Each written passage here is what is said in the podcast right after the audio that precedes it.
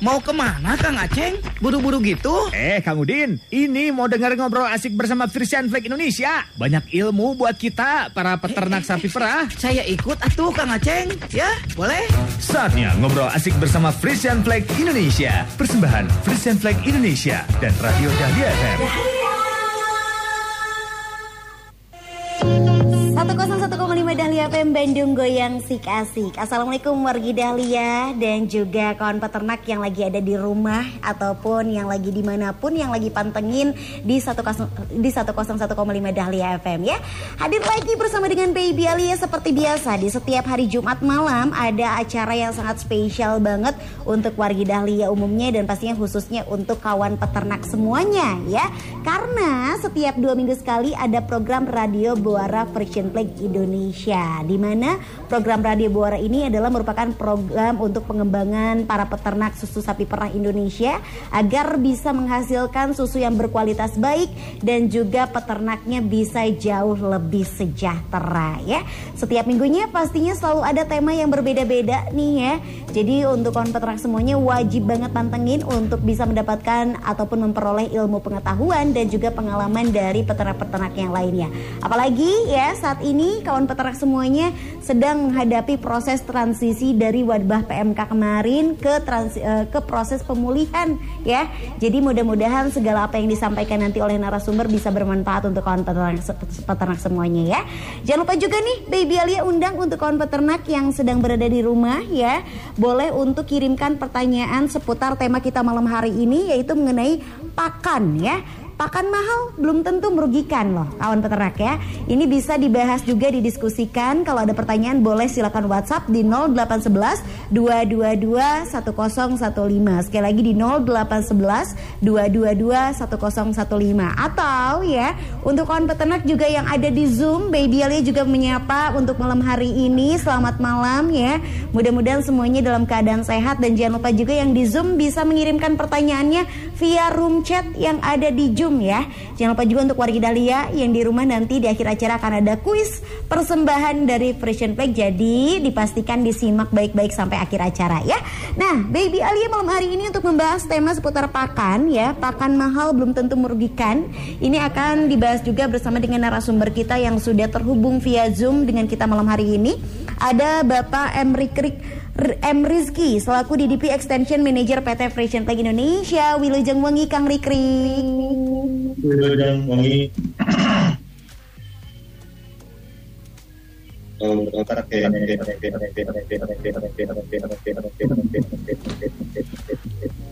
Halo, halo. Monitor.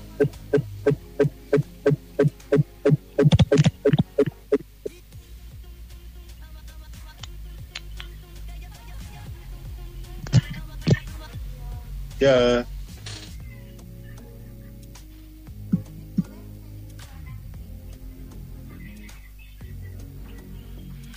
Halo. Halo, selamat malam Kang Rikrik. Malam. Iya baik, sudah ada sudah aman suaranya ya. Baik selain Kang Rikrik juga Baby Alia ini sudah dengan dengan hewan Fatul Bari selaku Kabak Keswan KPSBU Lembang. Halo, Wilajeng Bungi Pak Dokter. Ini teh sehat juga. Iya, alhamdulillah ketemu lagi sehat malam hari ini ya Pak Dokter ya. alhamdulillah, alhamdulillah. iya, siap ya. Kang Krik dan juga Dokter Fatul malam hari ini pastinya akan memberikan informasi seputar pakan yang mungkin di kalangan peternak yang ada beberapa yang bilang bahwa pakan mahal ah takut malah jadi rugi. Nah makanya penting sekali kita bahas malam hari ini pakan mahal itu belum tentu akan merugikan ya. Kang Krik boleh saya ngobrol dulu sama Kang Rikrik untuk mengawali obrolan kita malam hari ini ya. Seperti yang kita tahu kawan peternak semuanya sedang masa transisi pemulihan sapi-sapi ternaknya nih ya. Terus juga ada kerepotan juga soal pakan juga. Tapi tema kita malam hari ini sangat menarik sekali mengenai pakan mahal belum tentu merugikan. Kenapa tema ini sangat penting sekali untuk kita bahas malam hari ini Kang Rikrik? Ya karena eh, pakan ini salah satu penentu ya apalagi untuk sapi-sapi yang baru saja kena PMK misalkan ini penentu untuk seberapa cepat sapi tersebut bisa recovery atau bisa pemulihan gitu dan kedua adalah eh, pola pikir eh, mahal pasti merugi ini juga harus sedikit diluruskan walaupun memang tidak semua pakan mahal juga bagus teh gitu. Tapi eh, rata-rata memang pakan yang cukup mahal itu eh, kandungan nutrisinya bisa mencukupi kebutuhan sapi pada kebutuhannya. Jadi eh, pakan mahal dengan nutrisi baik juga belum ten, eh, apa tidak diperuntukkan untuk semua sapi juga gitu. Ada sapi-sapi yang memang membutuhkan pakan yang eh, sedang-sedang saja, ada yang membutuhkan yang mungkin relatif lebih rendah nutrisinya. Tetapi balik lagi jika sapi kita berada pada laktasi gitu ya, eh, kebutuhan nutrisinya harus terpenuhi. Jadi intinya ada pada kebutuhan nutrisi sapinya. Cuman eh, kenapa tema ini diangkat karena banyak di antara kita bahwa untuk sapi-sapi laktasi yang memang butuh nutrisi tinggi itu kita masih saja memberikan pakan yang sebetulnya pakan tersebut diperuntukkan untuk sapi-sapi yang kering misalkan gitu atau sapi-sapi yang eh, pada status laktasi yang eh, sedang sedang menurun gitu. Sementara kebutuhannya sebetulnya eh, adalah pakan yang untuk sap- sapi laktasi ke produksi tinggi gitu. Eh, yang memang notabene eh, pakan-pakan dengan nutrisi tinggi ini rata-rata harganya memang lebih mahal. Nah, tapi eh, balik lagi jika kita dapat eh, apa namanya dapat dengan cukup cerdik untuk menghitung dan mencatat, lalu mengevaluasi sebetulnya rata-rata yang sudah mencoba atau bahkan 99% peternak yang sudah mencoba itu relatif lebih untung gitu, eh, walaupun pakai pakan yang relatif lebih mahal. Karena selain produksinya juga meningkat, eh, juga jumlah pemberiannya juga eh, bisa kita atur ya gitu untuk sapi-sapi tersebut gitu. Gitu kurang lebih te- latar belakang kenapa kita angkat tema ini. Gitu. Oke baik, Dokter Fatu menyambung dari pembahasan Kang Rikrik boleh dijelaskan terlebih dahulu nggak seberapa penting sih peran dari pakan ini untuk kesehatan sapi dan juga produktivitas dari sapi itu sendiri Kang? Baik, jadi sebelum kita ke berapa penting tadi yang sangat penting ya, yuk kita ingat-ingatlah yang namanya fakta sapi itu kan makan itu kan sehari itu bisa 9 sampai 15 kali ya. Eh, dan membutuhkan 4 sampai 6 jam. Kemudian juga minum ya, bisa setengah apa eh, setengah jam. Nah inilah yang saya kira fakta yang penting yang pada akhirnya itu akan mendukung kepada kesehatan sapi. Apalagi didukung dengan nutrisi yang tadi dikatakan oleh Pak Rikli. Apalagi kan eh, pakan ini kan bahan selain obat kalau saya pikir ya yang mengandung zat gizi dan unsur-unsur atau ikatan kimia yang dapat diubah menjadi zat gizi oleh tubuh yang nantinya itu akan berguna ya bila dimasukkan ke dalam tubuh. Selain itu juga pakan-pakan mahal, fungsinya itu kan selain yang tadi dikatakan Pak Rikrik ya, fungsi lain juga kan apalagi hubungannya dengan PMK. Salah satunya adalah buat pertumbuhan dan perkembangan tubuh ya. Kemudian juga pemeliharaan dan perbaikan sel-sel yang telah rusak ataupun tua. Apalagi kena PMK tadi yang bisa dikatakan inspeksinya itu kan sangat sistemik gitu kan. Kemudian juga mengatur metabolisme tubuh juga.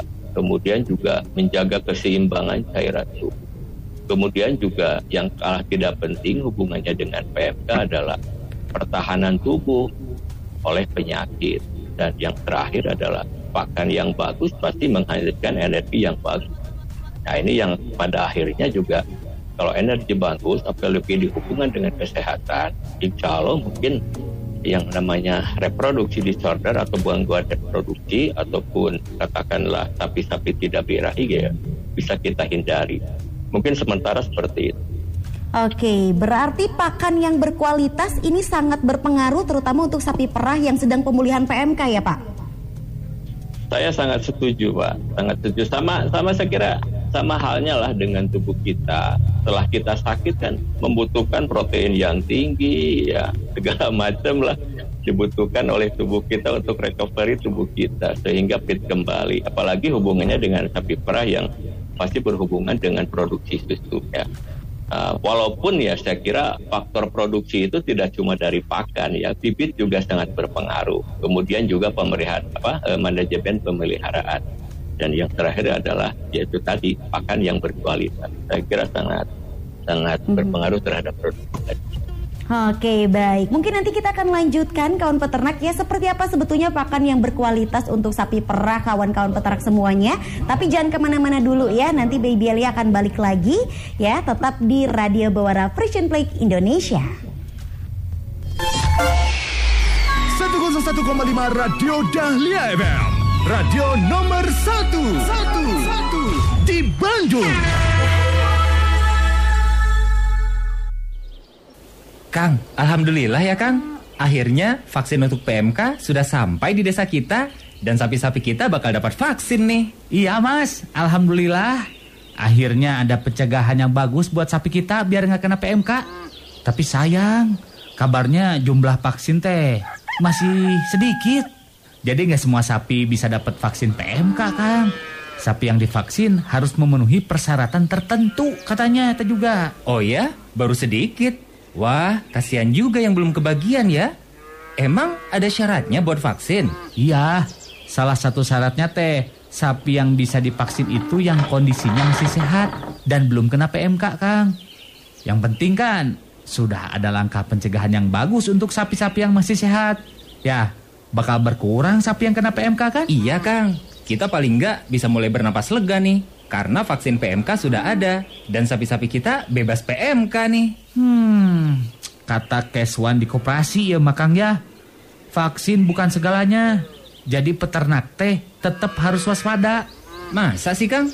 Jadi walaupun udah divaksin, sapi kita masih bisa kena PMK Kang? Ya biar jelas mah, kita tanya sama Keswan. Gimana? Ayo atuh ah, mumpung gak jauh nih. Selamat siang Pak Budi. Maaf ganggu sebentar nih. Selamat siang, silakan duduk. Kira-kira apa yang bisa dibantu? Kami mau tanya soal vaksin PMK nih Pak. Apa benar kalau sapi kita teh meskipun sudah divaksin belum aman dari PMK Pak? Betul Kang, vaksin itu sejatinya hanya bersifat mencegah. Sama seperti vaksin-vaksin penyakit lainnya seperti COVID-19. Meskipun sudah divaksin, banyak juga yang tetap bisa kena COVID kan? Nah, kira-kira begitulah. Terus, baiknya gimana Pak? Seperti yang sudah dijelaskan pada saat penyuluhan selama ini, bahwa peternak tetap wajib melakukan tindakan-tindakan pencegahan supaya sapinya tidak terkena PMK. Vaksin kan hanya salah satu pencegahan saja untuk memperkuat imunitas sapi. Tapi untuk perawatan sehari-harinya, tetap peternak harus waspada. Terapkan biosecurity di kandang pisahkan sapi yang baru dibeli atau hanya singgah dari sapi sehat lainnya. Dan segera lapor Keswan kalau ada sapi yang bergejala. Oh, jadi vaksin aja belum cukup ya Pak? Kita teh masih tetap harus hati-hati. Terima kasih atuh Pak buat penjelasannya. Sama-sama. Semoga setelah divaksin sapi-sapinya sehat terus ya. Amin. Ya Pak, makasih ya Pak.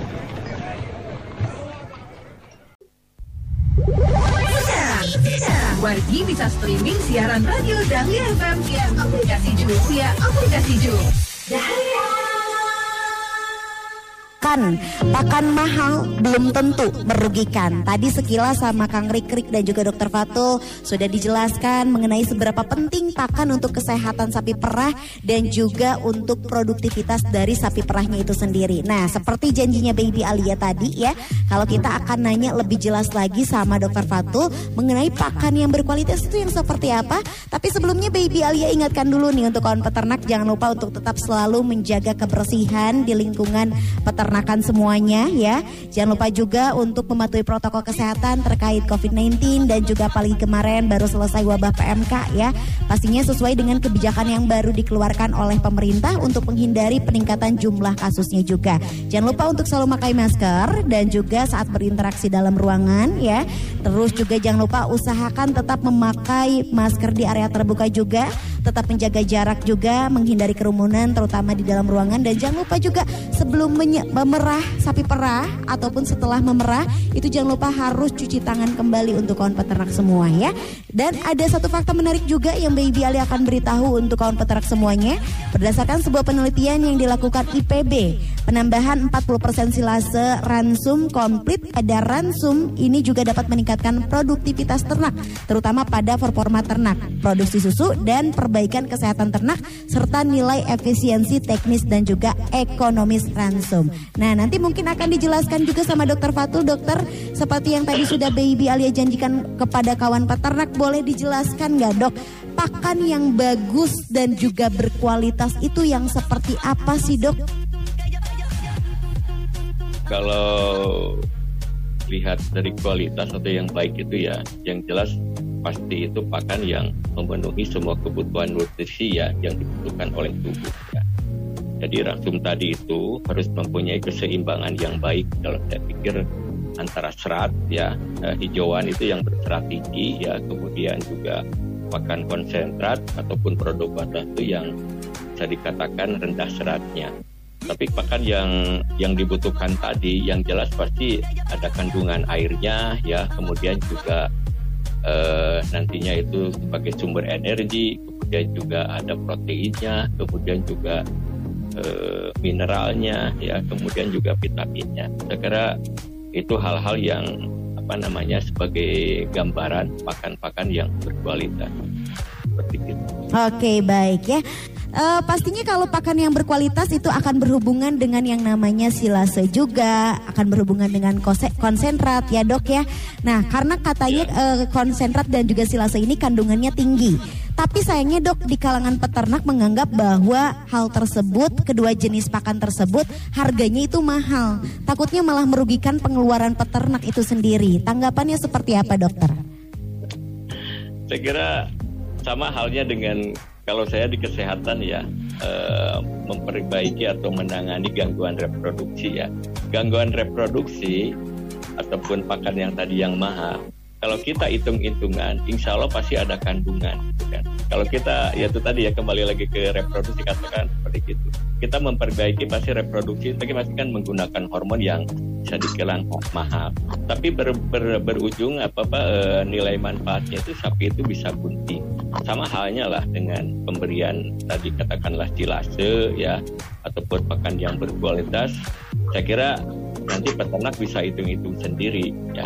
Jadi apa pun sebagaimana contoh ya mohon maaf nih Pak juga mungkin ataupun dari FFP lebih tahu bahwa pakan yang diberikan sebagai contoh yang di desa susu dengan kualitas katakanlah konsentrat yang baik dengan silase yang baik juga saya kira menurut informasi juga per bulan itu dari per ekor sapi itu bisa untung satu juta gitu kan dengan harga pakan per ekor itu kurang lebih di 50 sampai 60 ribu.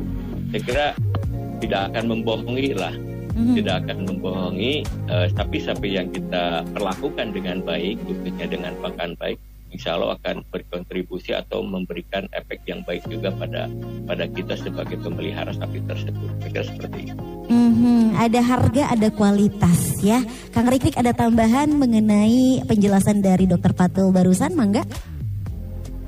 Nah menarik ini bahwa apa namanya mindset tentang mahal ini gitu ya. Ini harus kita gali sebenarnya bersama-sama.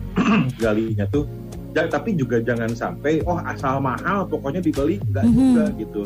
Kita tetap harus hitung-hitung dan harus sesuai nutrisinya. Jadi misal nih konon katanya kan untuk uh, sapi dengan laktasi puncak, laktasi puncak itu kapan sih? Ya sekitar 2 sampai 4 bulan setelah melahirkan lah ya itu kan e, butuh konsentrat misalkan dengan protein kurang lebih 19 sampai 20% kadar protein. Nah, ada katanya apa beli pakan mahal aja. Nah, pakan tersebut ternyata juga diberikan terhadap sapi-sapi yang memang e, apa namanya pada status laktasi di ujung gitu atau e, menjelang kering gitu. Nah, itu juga kurang tepat sebenarnya nantinya kita malah menjadi merugi. Jadi pakan-pakan tersebut juga harus diberikan pada status laktasi yang tepat. Bagaimana kita e, menentukan bahwa benar nggak sih mahal itu tetap menguntungkan? Hmm. Di sinilah pentingnya gitu ya e, apa namanya menghitung dan mencatat gitu. Hmm. E, menghitung dari mana ya? Yang menghitung dari sisi berapa yang harus dibeli, e, misalkan dengan pendapatan susu berapa plus harga susunya Nah, dibandingkan dengan produksi. Nah, produksi ini juga tidak bisa atau mengacu pada produksi satu hari kemarin saja. Gitu. Hmm. Perlu eh, mengacu kepada produksi misalkan satu minggu atau satu bulan ke belakang gitu. Misal nih, oh saya sekarang pakai pakan biasa-biasa saja. Eh, sebulan ke belakang atau dua minggu ke, ke belakang produksi sapi perah saya misalkan se- dua- 15 liter gitu ya. Nah, dengan punya catatan seperti itu, manakala kita memberikan pakan yang lebih mahal, misalkan oke saya mau coba deh pakan yang lebih mahal, bener nggak untuk? Akan kasihlah pakan lebih mahal. Ternyata naik gitu ya, 5 liter, 7 liter misalkan. Di sini kita bisa bandingkan gitu. Masih untung atau enggak gitu, atau misalkan ternyata malah rugi gitu.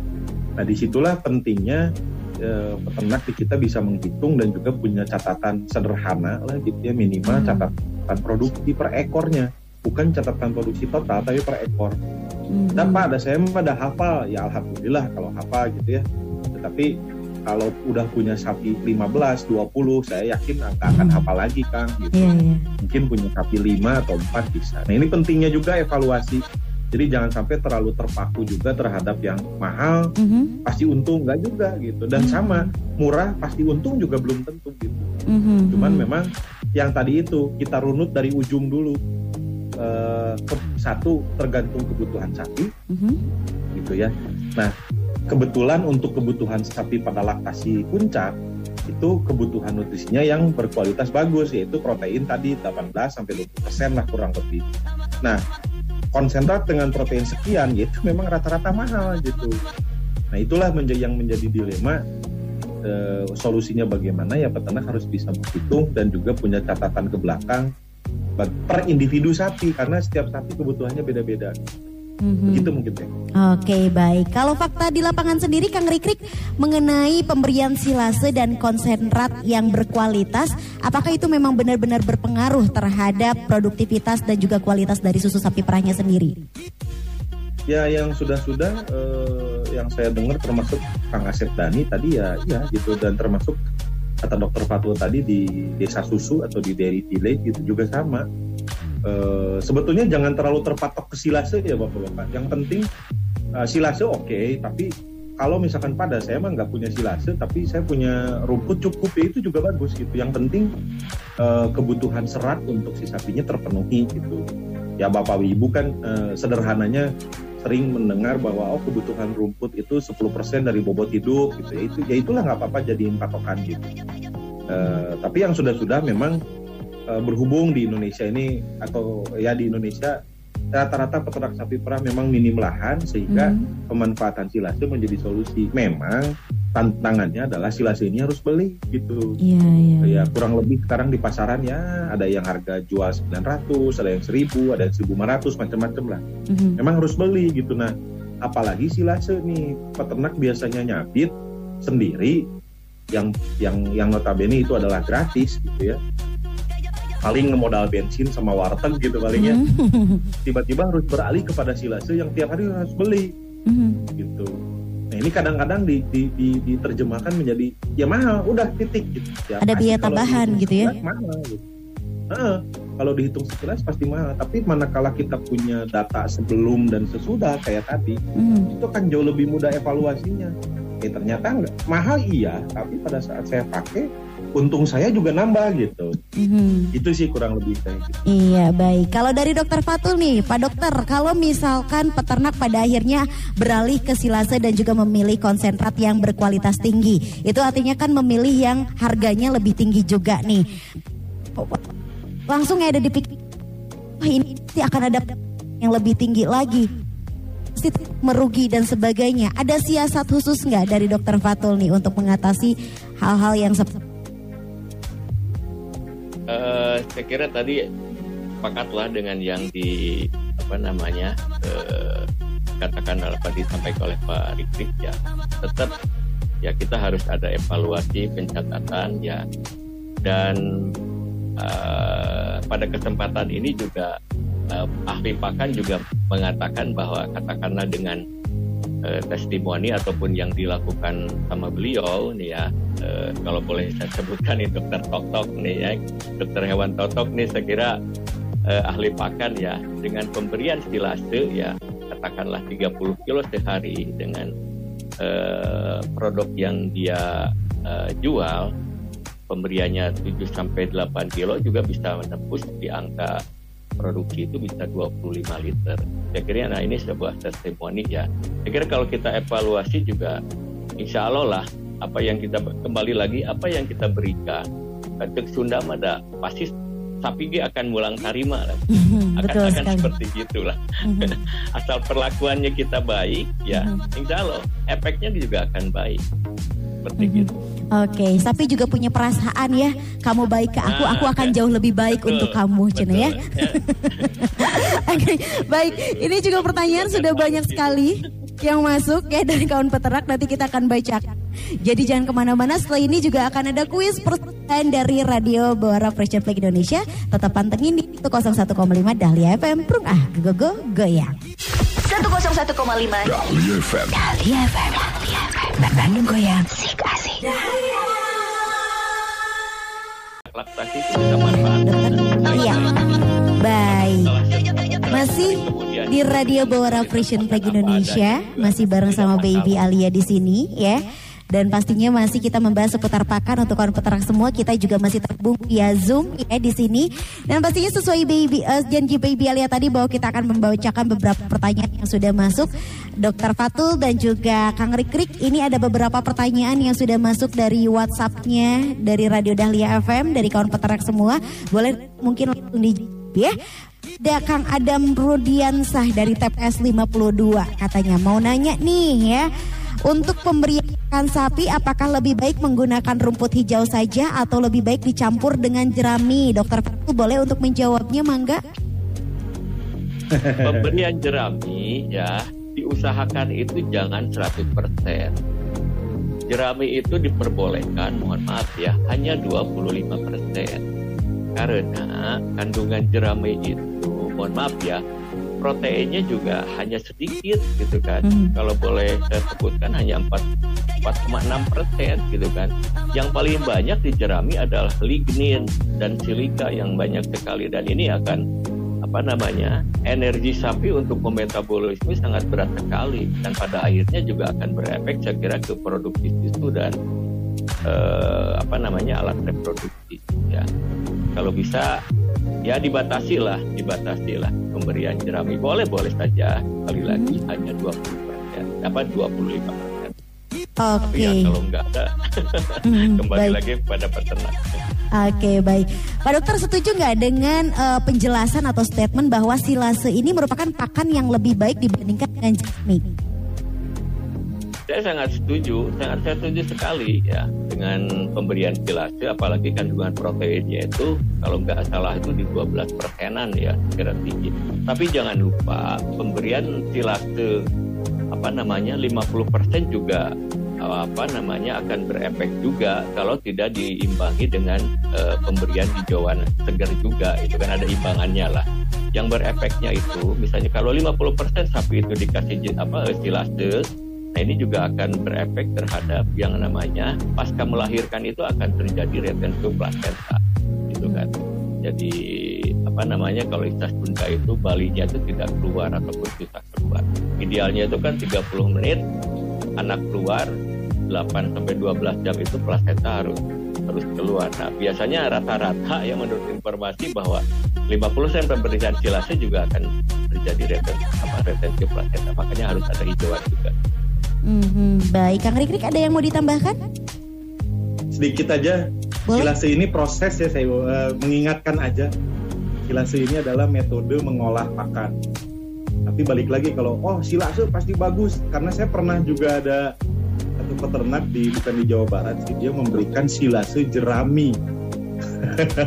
Dia bilang katanya silase bagus. Pas saya lihat lah silase itu jerami, Silase ya jerami. percuma gitu jadi silase ini sebuah prosesnya.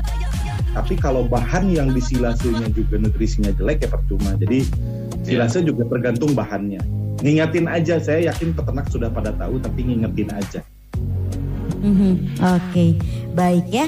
Terus juga ini pertanyaan untuk Pak Dokter Fatul. Mau tanya katanya kalau di koperasi itu kan ada dua kualitas mako. Kualitas mako tersebut itu dibedakan dari segi apa Pak Dokter? Itu apakah bisa mempengaruhi bahan produksi susu ya. sapi katanya? Ya, Oh, itu dari- tuh dari kalau saya kemarin ke gudang pakan ya ada yang harga 3000 ya kemudian seed fee itu di 4600 ya kemudian yang diberikan di desa susu itu kalau nggak salah itu 3800 saya kira dari komposisi ya komposisi ataupun bahan baku pakan eh, yang dibuat oleh eh, koperasi itu sendiri ataupun KPSB dari komposisinya mungkin juga eh, berbanding lurus juga mungkin dengan kandungan protein tadi gitu. Mhm. Iya. Oke, baik ya. Siap. Terus juga ketemuan siapa lagi ini yang sudah memberikan pertanyaannya? Assalamualaikum, Waalaikumsalam. Saya Pak Odi dari TPK Cibodas TPS 10 dari KPSBU Lembang.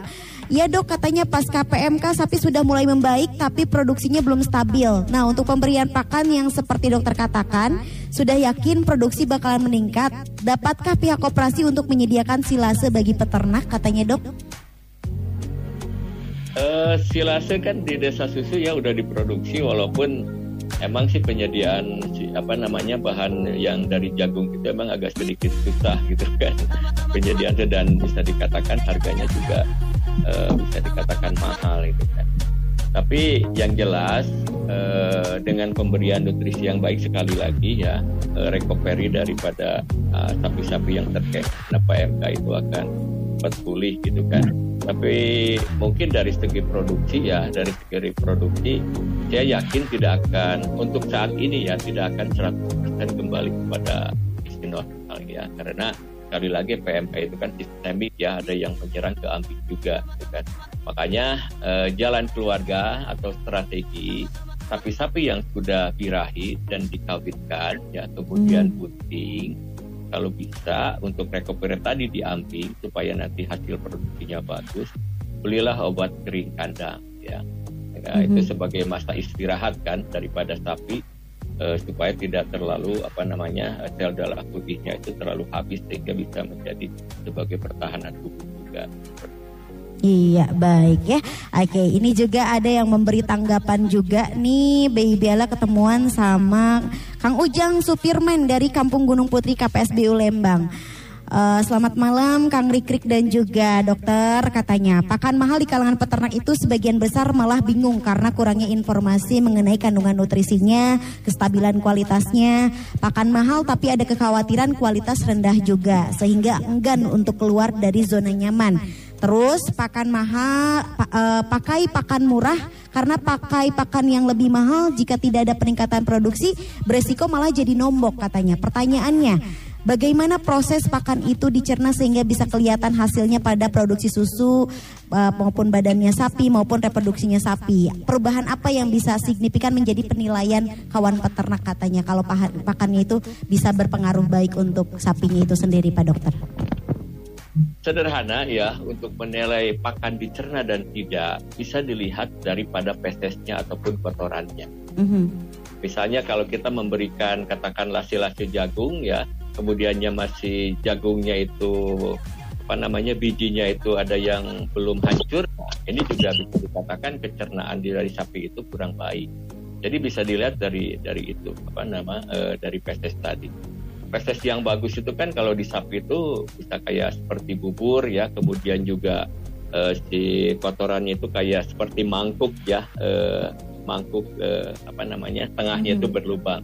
Nah kalau seperti gitu nah, bisa dikatakan kecernaannya sangat baik seperti gitu. Kalau saya perhatikan di lapangan.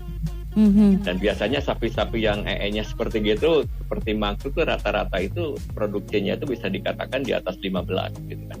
Mhm. Oke, baik. Ada tambahan Kang Rikrik?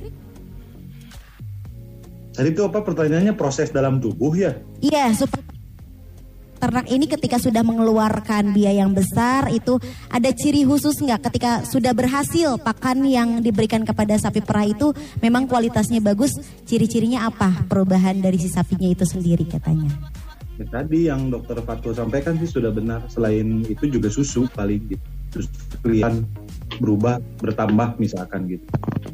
Karena kalau yang ada di dalam tubuhnya kita nggak bisa noong, Hmm, nggak bisa iya. ngintip kita apa Betul. yang terjadi. yang bisa kita amati yang keluar dari tubuhnya. Salah satunya feses gitu. Tapi ya susunya, kalau gitu. iya selain itu juga selain apa namanya kotoran tadi juga pasti akan berefek ya terhadap uh, tubuh tadi. Katakanlah kalau dari segi kesehatan ya bulunya itu bisa mengkilat gitu kan seperti itu. Kemudian Ya. juga tidak terlihat yang namanya jigsaw ataupun katakanlah ya kusam lah si bulu itu. Iya. Kalau sapi yang sehat itu kan seperti itu. Nah ini berarti sapi tersebut itu udah apa namanya pembunuhan giginya udah bagus. Dan satu yang menciri kalau sapi tidak bagus, katakanlah energinya kurang, sapi itu bisa dilihat dari warnanya. Misalnya warna warna bulunya itu dari hitam itu menjadi kuning ataupun coklat, itu sapi dikatakan bahwa itu sapi kurang energi. Sederhana sebenarnya. Iya, iya, Jadi iya. ada juga kan di, di dalam buku Kong Signal ya Pak kalau nggak salah ya, Mhm. eh, Ya, tidak mengetahui eh, sesuatu itu hal biasa. Tapi kalau tidak kita tidak bisa melihat sesuatu, katakan pikirkan itu hal yang bodoh. Saya. Mohon maaf. Itu Mhm. ya sepakat ya Pak Rifki. Ya. Ya, ya. Karena sapi juga mengeluarkan sinyal-sinyal tertentu di luar tubuhnya gitu, di badan tubuh. Betul. Ya, ya kalau boleh saya tambahkan kayak kayak kayak, kayak seperti gini lah. Tapi yang kena displasia ya, displasia ke kiri, tapi itu tidak mau makan konsentrat, tapi rumput mau, gitu kan. Kalau displasia ke kanan, konsentrat tidak mau dan rumput juga tidak mau. Jadi udah sebuah sinyal gitu kan, dengan didukung apa namanya diagnosa dengan menggunakan stetoskop ya terdengar yang namanya floyd. Seperti gitulah. Mhm, Luar biasa ilmu yang sangat bermanfaat yang diberitahu oleh Dokter Fatul ya. Kita ke pertanyaan berikutnya. Ini ada Kurnia Sandi dari TPK Pangkalan KPBS Pangalengan. Bapak pengen tanya ke Dokter Fatul katanya, bagaimana untuk mengatasi sapi yang sudah terkena susah birahi, sedangkan sudah diberi konsentrat super, tanya Pak Dokter. Nah ini ya kembali lagi tadi kan rangsum yang berkualitas juga kan yang apa namanya harus ada kandungan mineralnya ya. Nah kan nah mineral ini yang kadang mohon maaf ya di dalam pakan itu agak sedikit kurang. Jadi perlu tambahan. Nah di sini yang perlu adalah mineral. Emang ini juga mineral bisa dikatakan mahal ya.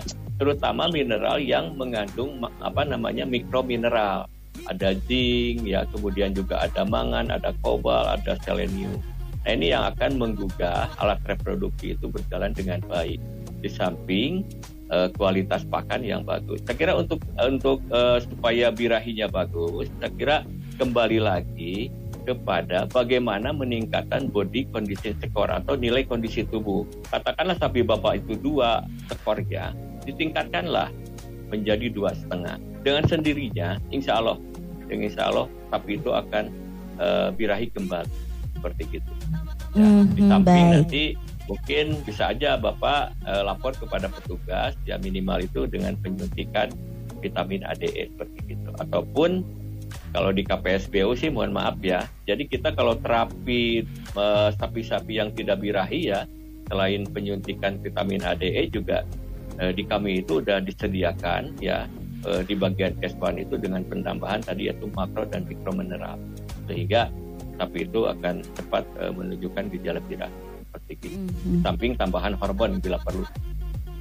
Mhm. Oke baik, terima kasih Dokter Fatul untuk jawabannya ya. Dan pastinya untuk kawan peternak yang pertanyaannya belum terjawab tidak usah khawatir, nanti akan dijawab secara langsung oleh WhatsAppnya FFI ya. Jadi sekarang kita akan angkatin dulu telepon untuk kuis ya di 73028 atau di 7311710 untuk wargi Dahlia yang ada di rumah boleh banget untuk mendapatkan hadiah persembahan dari Frisian Flag. Halo Radio Buara Frisian Flag Indonesia. Halo. Ah, dodo dodo yang Sama siapa ini? sama Nur Hasana Kak Baby. Nur Hasana Kak Baby. Iya, siapa? Nur Hasana Kak Baby.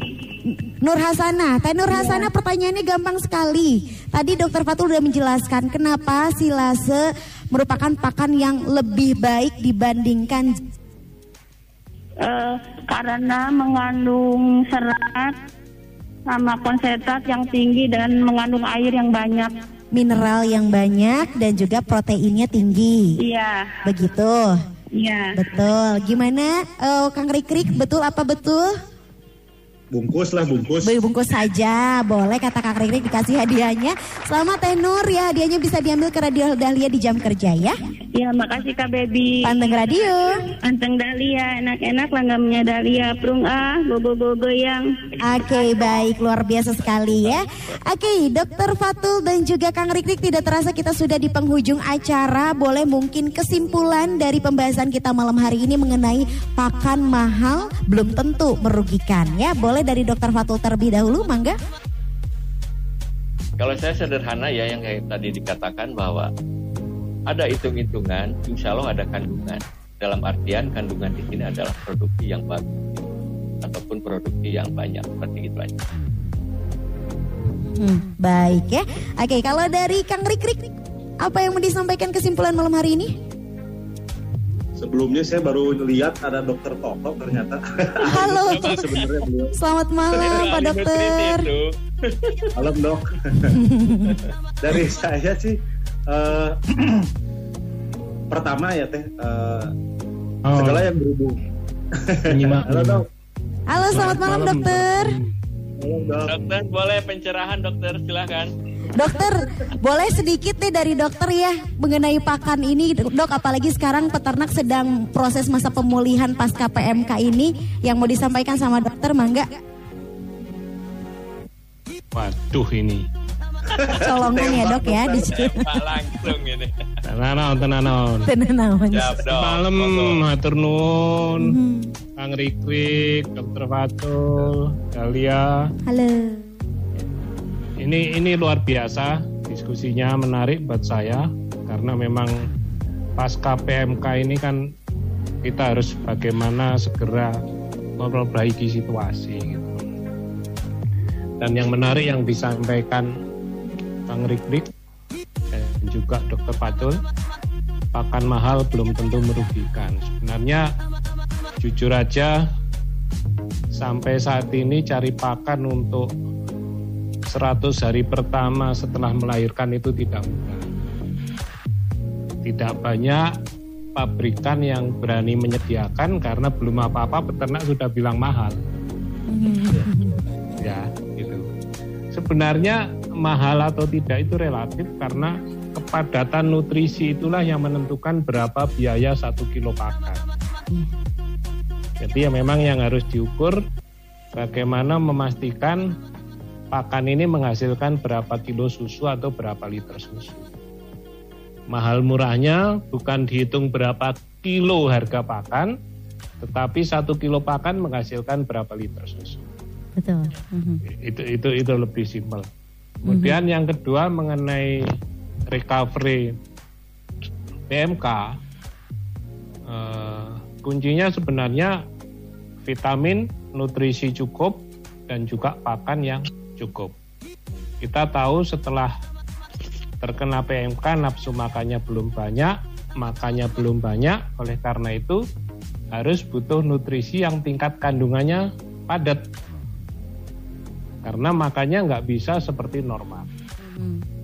Oleh karena itu pakan padat nutrisi baik vitamin, mineral, protein maupun energi itu dibutuhkan pada saat recovery.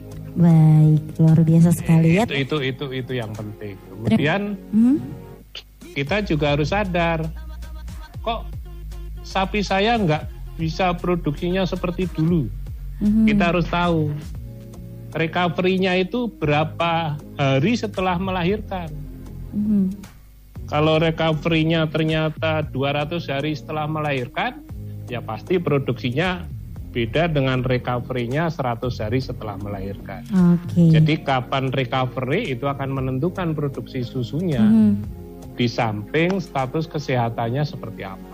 Itu kira-kira Baik. yang bisa saya sampaikan. Mhm. Mudah-mudahan bermanfaat. Terima Amin. kasih. Bermanfaat sekali. Dok.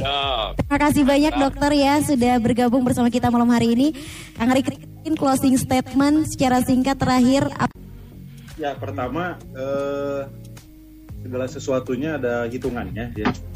Hitungan baik itu hitungan harga maupun hitungan kebutuhan nutrisi ataupun hitungan kenaikan susu gitu.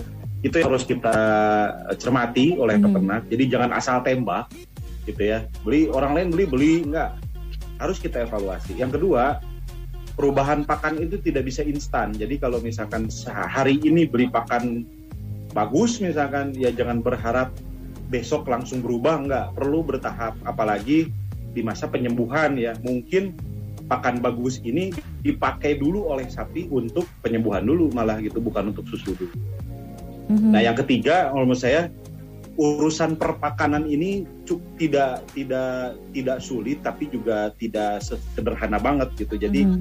saran saya sering-seringlah berdiskusi tentang pakan, mm. cara menghitungnya, cara cara kebutuhannya karena mm. memang tidak sederhana, tidak sesederhana uh, apa namanya, tidak sesederhana mm. menentukan misalkan kandang harus begini, udah tinggal yeah. tiru bangun, udah kalau pakan tuh nggak nggak bisa seperti itu gitu. Mm. Jadi uh, harus banyak diskusi mm-hmm. bagaimana penerapannya, mm-hmm. bagaimana perhitungannya itu uh, harus harus cermat lah. Gitu. Okay. Itu sih teh. Gitu. Baik ya dan satu hal yang dibahas oleh Kang Riki adalah jangan lupa untuk selalu mencatat ya dan pastinya mudah-mudahan informasi yang disampaikan oleh uh, narasumber kita malam hari ini bisa bermanfaat untuk peternak semuanya. Terima kasih dokter, dokter Fatul tadi juga yang sudah terhubung bersama dengan kita Pak Dokter juga terima kasih banyak. Kang Rikrik terima kasih untuk malam hari ini ya. Mudah-mudahan sehat selalu untuk kita semua ya. Oke, baik itu dia tadi ya bincang-bincang kita di Radio Bora Operation Flag Indonesia. Pastinya semua hal yang disampaikan oleh narasumber ini telah dilakukan oleh berbagai pihak dengan berdasarkan ilmu pengetahuan dan juga pengalaman. Jadi lakukan perubahan secara bertahap karena ingat kesuksesan itu butuh pengetahuan dan juga butuh tindakan action dari kawan peternak semuanya ya. Dan jangan lupa juga untuk dengarkan kembali Radio Bora Operation Flag Indonesia dua minggu akan datang ya dengan yang berbeda pastinya akan bermanfaat untuk kawan peternak semuanya ya. Tundur diri terlebih dahulu, mohon maaf jika ada salah kata. Teng Radio Panteng Dahlia, prung ah go go go goyang. Kang Udin, Kang Udin. Mo. Kang Udin mah, hayu atuh Kang pulang. Ngobrol asik bersama Frisian Flag Indonesia nya udahan. Terus gimana tuh saya? Tenang, ngobrol asik barengan Frisian Flag Indonesia bakalan balik lagi tiap hari Jumat dua minggu sekali. Persembahan Frisian Flag Indonesia dan Radio Dahlia FM. Dahlia.